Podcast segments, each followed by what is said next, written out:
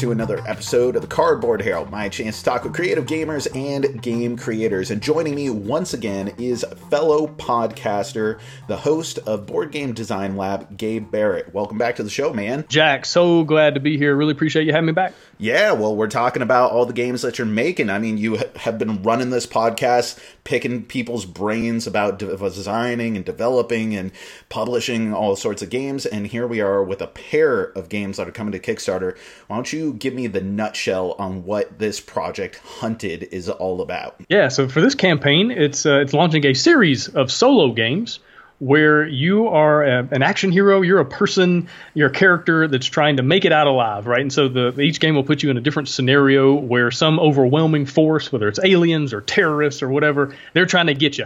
And uh, you're trying to, to save your friends, save the hostages, save your wife, whatever the game, you know, style is, and uh, make it out alive with the, without the, the bad guys winning. Well, I feel a bit like Beorn in The Hobbit right now because I'm like, you call two a series? So this is two games that's going to be coming to this Kickstarter, but you're going to have several down the road. Is that the plan? Yes, that is definitely the plan. Hopefully this Kickstarter goes well and uh, people tell me, you know, basically people raise their hand and say, hey, I like this. This is cool. I want more of it. Uh, I've already got four other games in development that I'm working on. Different, yeah, different themes, different mechanisms. You know, the, the gameplay of each game is going to be very, very different. Uh, but they all have a, a running kind of similarity in the core mechanism. We can talk a little bit more about, about that in a minute. But so there's the core mechanic links all the games, but the theme, the art, the gameplay is going to be totally different for each one. Uh, and but yeah, it's something that I've been working on for a while, and I'm I'm really excited about. Are they thematically connected in any way? Like, is it different settings, but maybe this is like a shared universe type of thing? Or is it just Hunted is a mechanical lineage between these games in the series, and other than that, who knows what's going to happen? Yeah, right now it's just the mechanical one. And so uh, we got Mining Colony four one five, and that's a science fiction one. You're It's in space. You were you know, in hypersleep, and all of a sudden you were aroused from your sleep because of a distress beacon, and you kind of you know took your ship down to this this mining colony, and, and all hell broke loose, right? All the aliens uh, showed up, and they, they try to rip you and your crew limb from limb, and now you got to escape back to your spaceship and, and get out of there before the whole thing explodes. Then you have Kobayashi Tower, where you know you're just a regular guy. Uh, you got a little bit of a military background though, because it kind of gives you an opportunity to be an action hero if the if the opportunity ever arose, right? And uh, you were just visiting your wife. She was working in, in this big Kobayashi Tower, this big skyscraper, and t- all of a sudden terrorists showed up and took over the whole thing. You managed to escape, but they took her, took a bunch of other hostages, and now you have to work your way through the building, trying to rescue your wife, trying to save the day while the terrorists try to hunt you down. And so the games are very, very different thematically, uh, but then you know have some similarities with the mechanics. I'm digging on some thematic similarities and maybe some of the inspiration here. I mean, I don't think it's too much of a stretch to say that possibly someone who watched action, sci-fi, horror genre movies of all types in the eighties and nineties might see this as mm, maybe an homage or a bit of inspiration from movies like Aliens or Die Hard. Is that fair to say? I can neither confirm nor deny Uh, any of these accusations, but uh, yeah, basically it's taking some of my favorite things in pop culture and mixing them together and, and kind of creating a game out of it. You know, one thing I love about a lot of those movies is the experience, kind of like you're on the edge of your seat. You know, you're like, what's going to happen next? I- I'm pretty sure the hero's going to make it out. I'm pretty sure they're going to save the day, but how in the world are they going to make it happen? The odds are so stacked against them. And so I wanted to make games that you felt the same way. You know, it, they are solo games. I've had people say, well, why didn't you add a way for it to be two player, for it to be up. It's like, oh, that's not that's not what I want. You know, uh, if you think about a lot of these action movies, it's it's that hero or nobody, right? right? There's nobody else there, and there's nobody else to kind of help you out. Maybe there's some supporting characters here and there, but for the most part, it's it's on their shoulders to to make uh, to to save the day. And so I wanted the the players to have the same feeling. You know, playing the game, and every, it's a tense game. It's a push your luck style game, so you're turning over cards, and you're never sure, is the next card going to be the the next location that I need to get to to progress in the game, or is it going to be an alien there trying to trying to eat my face off?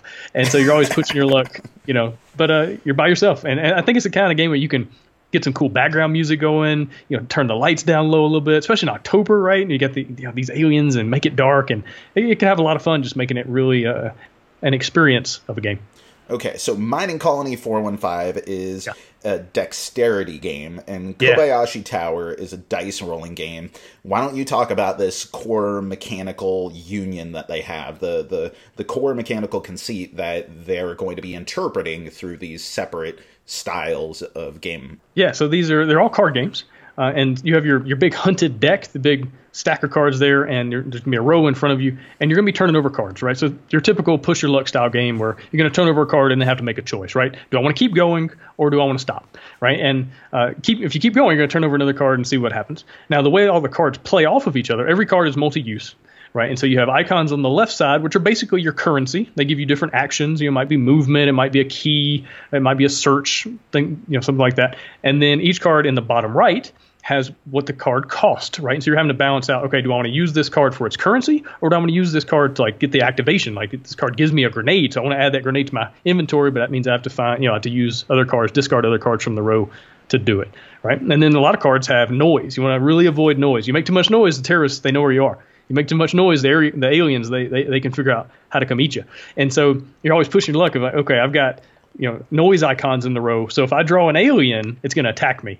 And so do I want to do that, or do I want to hide? And you can always hide, clear the row. It's going to burn time. You know, you're on a limited amount of time. You only got twenty time units for each game. You know, if you run out of time, you're dead. The terrorists escape, they take your wife with them, or the, the whole colony blows up, whichever game you're playing. And so you're always trying to balance out, okay, do I want to spend time and avoid these things, or am I going to push my luck and, and draw one more card, hoping it's not an alien, hoping it's not a terrorist that's going to try to kill me? So that's kind of how the, the core mechanism works. And then the dexterity and the dice rolling comes in for different tests and combat and events and things like that. Well, I get dice rolling, man. I mean, that that, that makes sense. I played lots of solo games that have dice rolling in them. But how did you crack the code? You know, how did you actually make a dexterity game fun to play solo? Because that's such a... It's it's a genre game, a style of game that I equate to the, this fun anticipation of everyone standing around the, the table and waiting to see, did the shot work out or did it not? Mm-hmm. And, and how are you maintaining that level of suspense and glee that comes out of dexterity games? And also, what do you do to mitigate people who might feel self-conscious about doing some sort of dexterity activity while playing a game all by themselves? So as a designer, I've, I've got this big page, couple pages in, in my, my d- design notebook. It's all the different mechanisms that I want to I want to design with one day, right? Different ideas, different things I've seen maybe in other games, or just ideas I've had, you know, in the shower. You know, it's like, oh man, that'd be cool. I mean, I wonder if I could design a game with that idea one day. Mm-hmm. And so in that notebook, there was this idea of basically using the game's box and having something printed in the box, and you have to throw a token into the box for something to happen, right? And so that idea had been in my head for years. And so I was working on this game. I knew it was going to be alien uh, themed, and you know, kind of you're on the run. You're trying to get back to your safe spaceship, and the aliens are trying to eat you. And I was like, okay, well, I could do combat, this dice. I mean, you know, ton, like you're saying, tons of games do that. Dice work really, really well.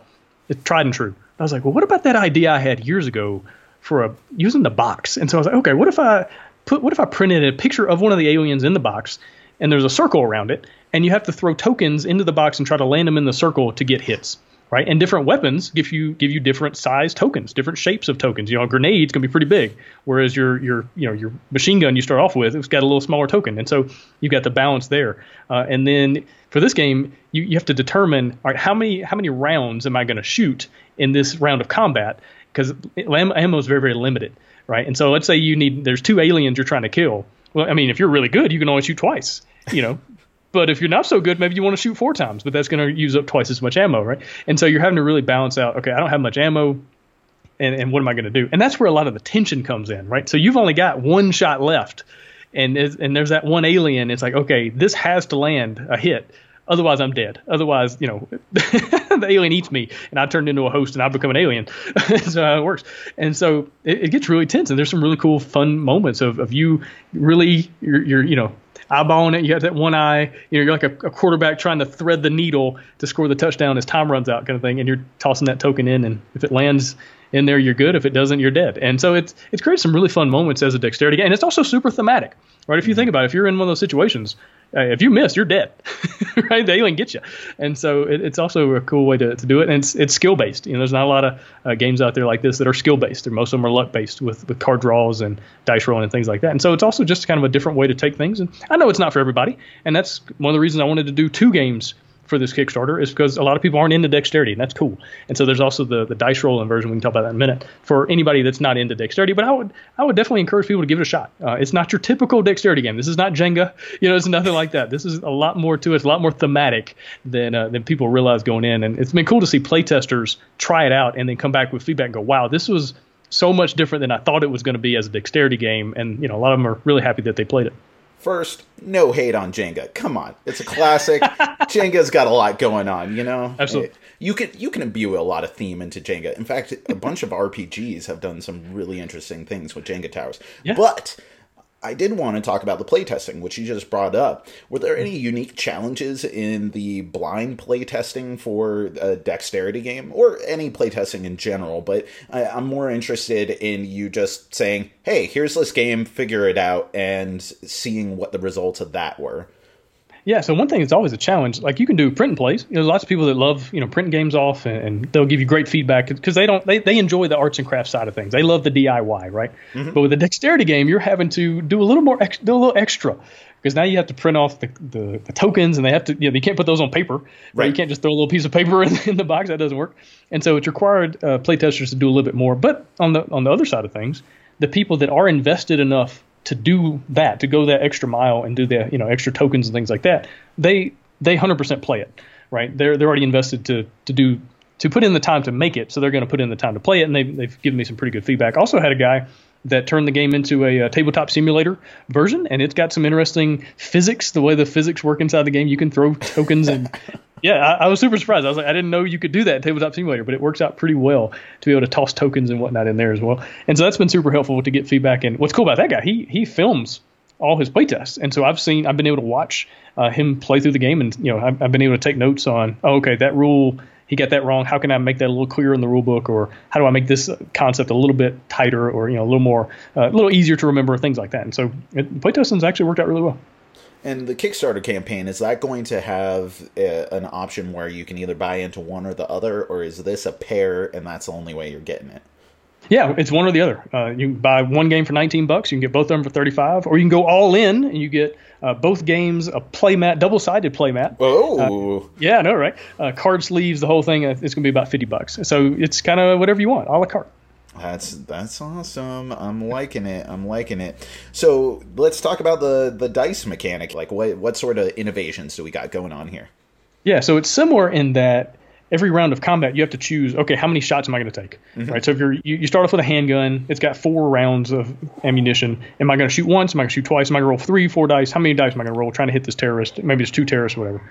And now you're up to the luck of the luck of the dice, right? And so, you know, you're trying to hit target numbers and things like that. And as you get different weapons, then you get different odds. So when you find a machine gun, it, it rolls D eights. And you find a shotgun, it rolls D tens. Right. And so you have a much higher chance, but you have more limited ammo capacity. And so it kind of balances out that way. Uh, grenades can hit multiple targets. So a grenade, you throw a D eight, but let's say you're trying to hit a four and a three on your target numbers. Well, if you roll a seven or eight, then you kill both of them, right? So the grade uh, can can take out multiple bad guys at a time. And and so it's really about the dice changing size, changing in the ratios and things like that. And there's all sorts of cards that give you more dice or give you re-rolls. That's that's another big challenge in the in the design of, of a dice-based game. You got to do stuff that gives people more options, right? More chances to mitigate things. It might cost them a little more time, but it gives them more uh assurance, basically, that they're going to have better rolls or opportunities to re-roll and things like that.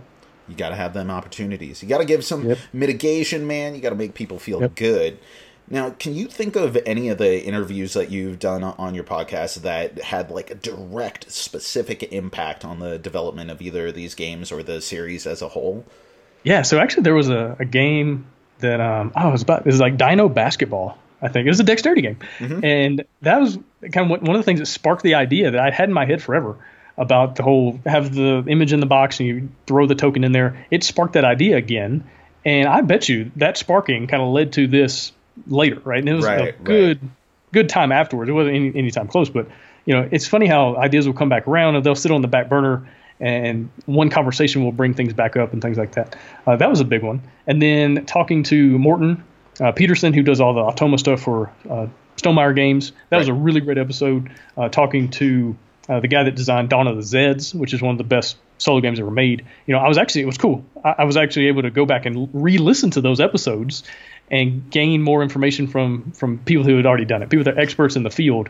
And so that was super helpful as well, as I was trying to go back and figure out, okay, for my own game, like, you know, I've been designing multiplayer games forever. It's like, okay, well, well maybe some solo modes or solo variants, whatever, but to design a purely solo game is a whole nother animal. And so I did everything I could to research and make sure I was doing it uh, in a way that would be super fun, but also different from all the other ones out there. Speaking of solo modes, you know, I, I'm going to admit something here, and I, I have a feeling maybe you're like me in this regard, but, like, initially when I started getting really into tabletop gaming, and not just, like, the C C Gs that I played forever, mm-hmm. but, like, getting into modern board games, the idea of playing a solo mode, I was like, eh, I see why some people might like that, but that's not for me. You know, that, yeah. that that's for other people. For me, gaming is a social experience. I do it right. in order to participate in a, a physical experience with my friends, my family. It brings us together. Like, solo board games, I mean, at that point, why wouldn't I just play a video game?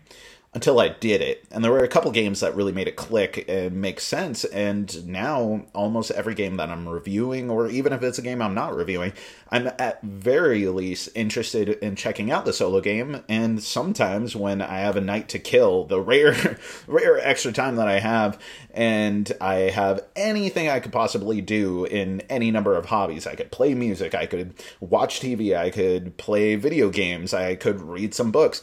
Sometimes I'm like, dude, I think I'm going to just, like, knock out a two-hour solo sesh of Spirit Island. I don't know. And I, I I love that this is completely, like, recontextualize how I view games in general. Were you having a similar experience where initially you were kind of snobbish, so to speak, regarding solo games, or were you on board right away? Yeah, it, again, very similar to your uh, situation where it's like, okay, I play games to hang out with friends. Uh, I want to do this as a social activity to have fun with, with other people around the table. I did appreciate solo variants or solo versions for games because it would allow me to learn the game mm-hmm. up front that I was yeah. going to maybe try to teach later on. And so I could play the game, you know, without having to play two hands, you know, or two factions. I could I could just play the game legitimately and then learn how to play and then teach it later, which was super helpful.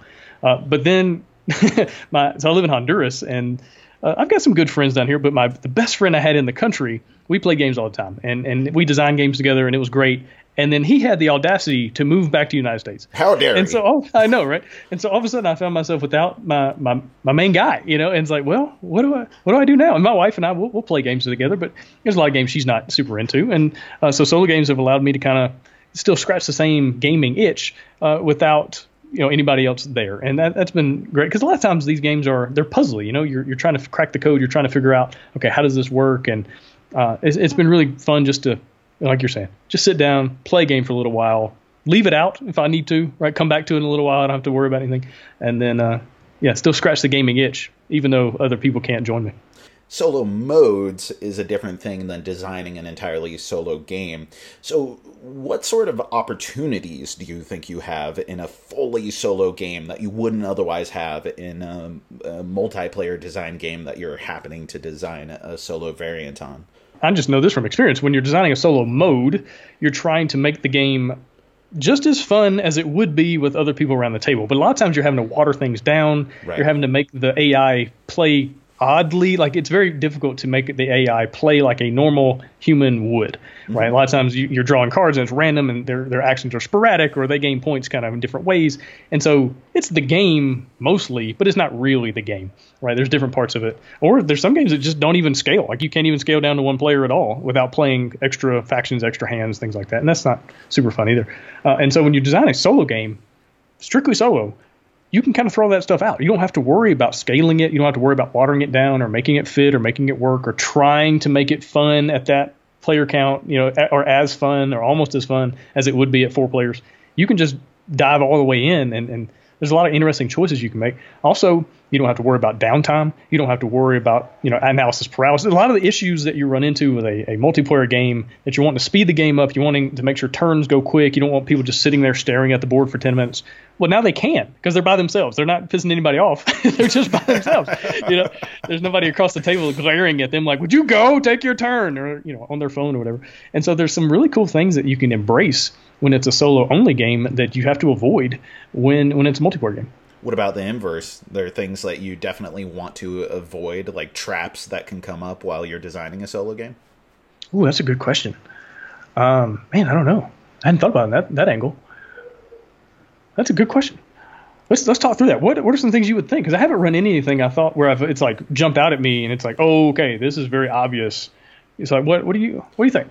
Well, I mean, I, I think that if I were designing a game that's intended to be played entirely solo, I think that I would start with doing something relatively small and compact because, yeah. you know, you, you want this to be something that can be used in many different situations because you have yeah. a, a limited player base of people who are going to be picking up a solo specific game in the first place. So you want that as many of the people who might be interested in that style of game, that they are going to be able to accommodate that game through time and space, which is, you know, a precious commodity for a lot of people. Yeah, no, that's that's a great point. That is something I did really think a lot about on the front end. It's like, okay, I want this game to be a certain size. I want it to be a certain price point. I want it to last a certain amount of time that fits kind of in that solo game niche, right? And so, you know, you'll notice a lot of solo games are not very expensive. Most solo games are only cards. You know, the, most solo games, you, the setup is super quick because, again, you're having to think through, okay, if I'm playing a game with four or five other people and it takes twenty minutes to set up, one, they can help, right? There's other people there that can kind of help me set things up to speed it up. Uh, and two, we're we're all in this, and so the investment feels a little more spread out. You know, if I, if I paid one hundred dollars for a game, but I can play it with five of my friends, well, that makes a little more sense than paying one hundred dollars for something I'm only going to experience by myself. And so there's a lot of things to think about from the product standpoint uh, that maybe you wouldn't have to think about as much if it's for a, a big multiplayer game.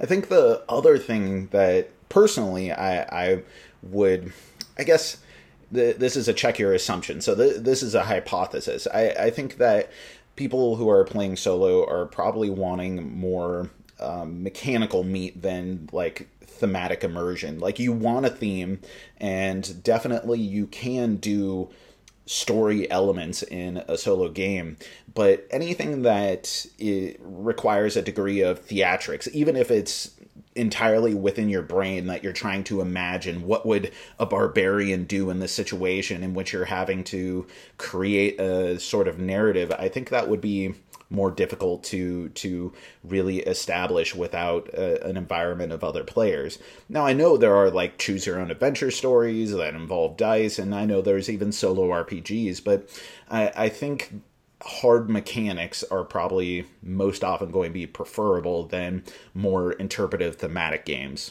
if that makes sense. Yeah, absolutely. And I think Gloomhaven is a wonderful example of this. You know, very few people play D and D by themselves. Right. But a lot of people play Gloomhaven by themselves, right? Totally. Because Gloomhaven is much more mechanical, the way the cards play off of each other and the kind of the tactical combat. You know, there is some narrative. There are, you know, different events that happen, some different story-based things. But for the most part, it's I'm going to spend the next hour trying to figure out the, the way to puzzle out this combat and use the magic system to the most efficiency and that kind of thing.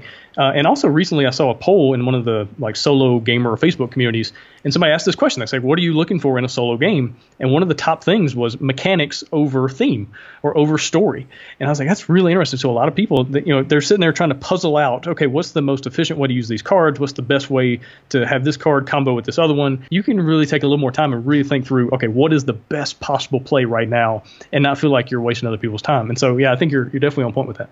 Well, I mean, we've covered a bunch about these two Hunted games, but do you have anything that you can share about the future? If this project is successful, if people do want more, like, what are some of the ideas that you have cooking for this series?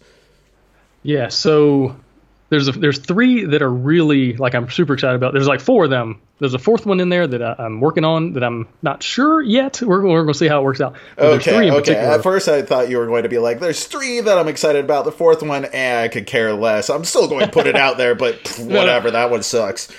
Yeah, no, I'm excited about it. I just hadn't figured out how to make it work right quite yet. It's on it's on the cusp, but it, it still needs a lot more testing. But the other three, I'm, I'm super pumped because they work. They're they're they're fun. One is actually, and you heard it here first. I haven't told anybody about this, so you can get a little exclusive on this. Oh, uh, so my scoops. wife.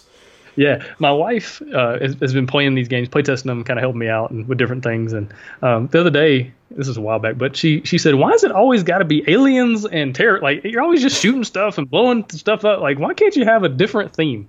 Mm-hmm. And uh, we were just chit chatting and things, and I thought, well, what if she's a big Pride and Prejudice fan? I was like, what if I did a Pride and Prejudice version? There you go. And she said, yes. yes, do that. And so, uh, but I'm actually, it's going to be a two-player game. That one's not going to be solo. And that one, one of you is Elizabeth, one of you is Mister Darcy, and you're going to figure out how to fall in love uh, before time runs out. And it's, it's the same card mechanism, but it's two people playing at the same time, and they're passing notes and they're dancing, and you're you're basically trying to fall in love before you know before you, you run out of time. So Hunted, Jane Austen. Exactly. And so it's a little different. Obviously, the art style is going to be a little different uh, on that one to appeal to a slightly different demographic. It probably won't be called Hunted. Uh, it'll just use the, the hunted core mechanisms and, and whatnot. Uh, but are, you are being hunted. You know, there's there's debutantes trying to get Darcy to, to marry them, and there's uh, all the different suitors trying to marry Elizabeth. And so you're you're trying to you're, you're avoid them and you know use gossip to the best of its ability to get them to leave you alone and things like that. But uh, so that one I'm excited about. My wife and I are. It's actually a co-design for us on that one. And then the other two, one is it's a is you're the kid you're a kid in the eighties and you're trying to get away from the evil monster that's chasing you through the mall.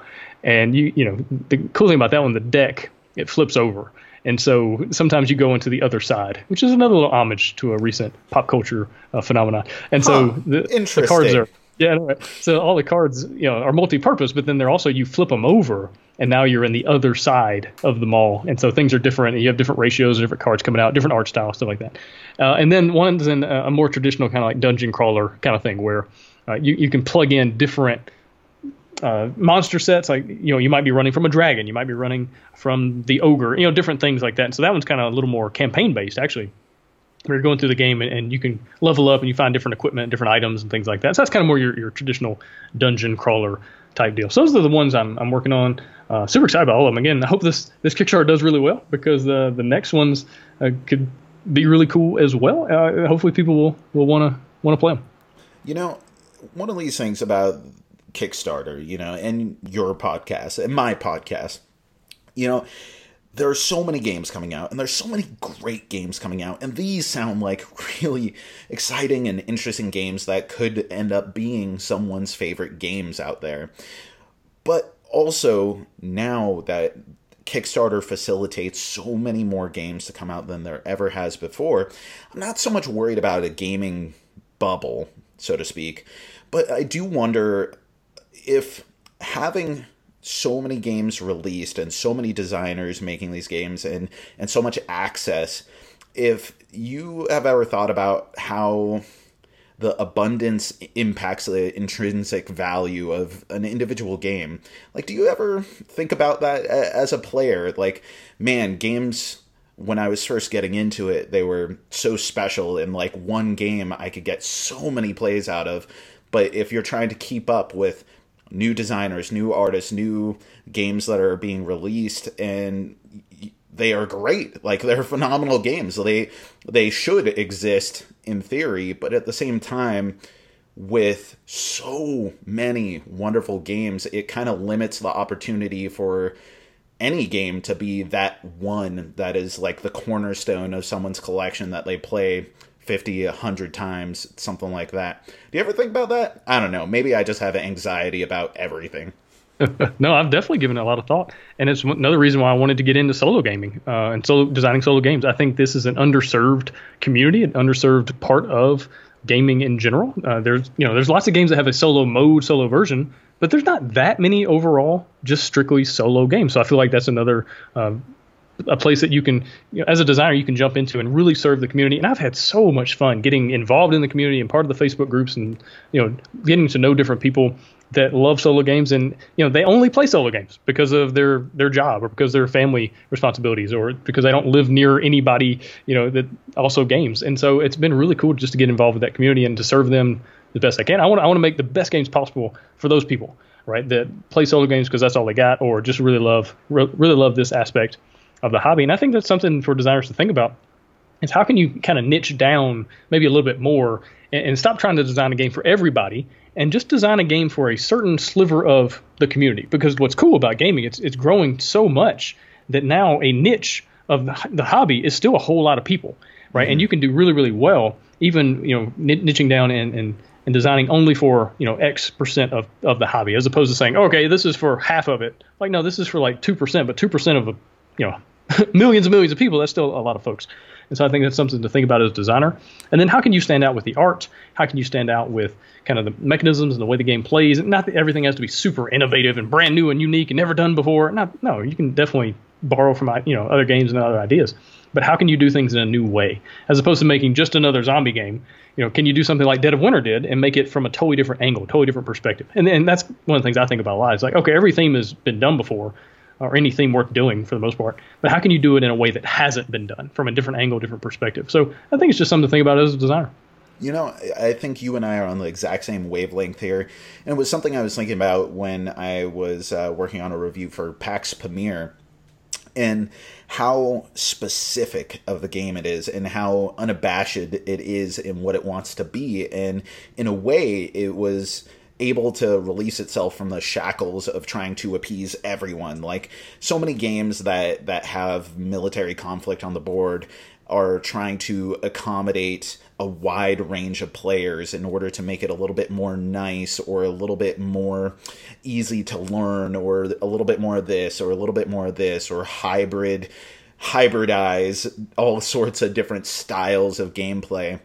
And I think one of the great achievements of the game, whether it's really your type of game or not, is how much it's able to lean into like a core vision and be the best of that that it can possibly be, and then say, hey, this game ain't for everyone, but if you do like this kind of game, we're trying to make the best one of those, instead of just being, I don't know, random dudes on a map game with some engine building X, Y, and Z that so, so many games try to be. So I think we're on yeah. the same wavelength. Yeah, I definitely agree. And this is something I, I learned from Jason Tagmeier over at Button Shy Games, because one of the things he brought up on his podcast episode that I did was that a lot of people say, okay, well, I like this game, but I wish it was for three players or for four players. Right. It's only a two-player game. And his response is, there are so many games for three or four players. Go play that. Go play another game. Like, this is for two players. And if you want to play an amazing two-player game, that's what this is. It's two-player only, period. And we're not going to do a third, third-player expansion. This game is made for two players, and we're going to lean into that with everything we have. And I think that's a great way to do things. Now, there are so many games out there that if you're trying to appeal to everybody, like you're saying, you're, you're probably going to appeal to nobody. And so you might as well just lean into what is this – like, what – what is this game best at, and how do you highlight that as much as you possibly can? So what I'm doing, you know, this is a solo game, and I had some feedback come in from somebody said, I think, the guy said, I think you missed the opportunity to make this multiplayer. I was like, cool, I appreciate that feedback. I don't think I missed anything, though. This this is a solo game only, period. Right. There, you know, there's lots of multiplayer games out there you can go play and get, you know, an experience and have some fun with. This is only for one player. And so I'm just leaning into that with everything, and it's, it's I think it's going to be better overall. And hey, that dude is going to get hunted, Mister Darcy, later on, you know, later on down the road. And who right. knows what could end up coming out of that. There could be multiplayer hunted games that just haven't emerged yet. But yeah. this is sounding like a really exciting project, and I'm so glad that you came onto the show to talk about it. Gabe, are there any other things that you're working on, cooking up over there in Honduras? Yeah, this is the main stuff. Uh, you know, the podcast is rolling along. We just hit our one hundred fiftieth episode, which blows my mind that that, that just happened. And so uh, I'm having a lot of fun continuing to do that. There are some other games I'm, I'm working on. Uh, some other games I'm pitching to publishers. I'm not only doing my own stuff. Now, you know, Kickstarter is wonderful, but there's also a, a definitely definitely a place for working with uh, other publishers out there. And so I got lots of stuff. Nothing I can really talk about, but uh, this is kind of the main main project right now. But uh, I'm super excited about it. I'm really, really hoping it does well. And uh, it'll be on Kickstarter October fifteenth. All right. Thanks for coming on to the show, Gabe. Yeah, I really appreciate you having me. As always, the Cardboard Herald is a completely free service focused on spotlighting games, gamers, and game creators. You can find all of our podcasts, including the Cardboard Herald and T C B H Reviews, on iTunes, Stitcher, and our website. For more recommendations and reviews, you can also head over to our YouTube channel. We do not pay to advertise the show, so please continue spreading the word, following, liking, rating, and doing all the social media things. It truly does help us out a ton. If you'd like to drop us a line and maybe have your listener mail read on air, find us on Twitter at Cardboard Herald. Herald, or send us an email to cardboard herald at gmail dot com, or click the contact link on our page. Once again, thank you for listening. I've been Jack for the Cardboard Herald, and you keep on gaming.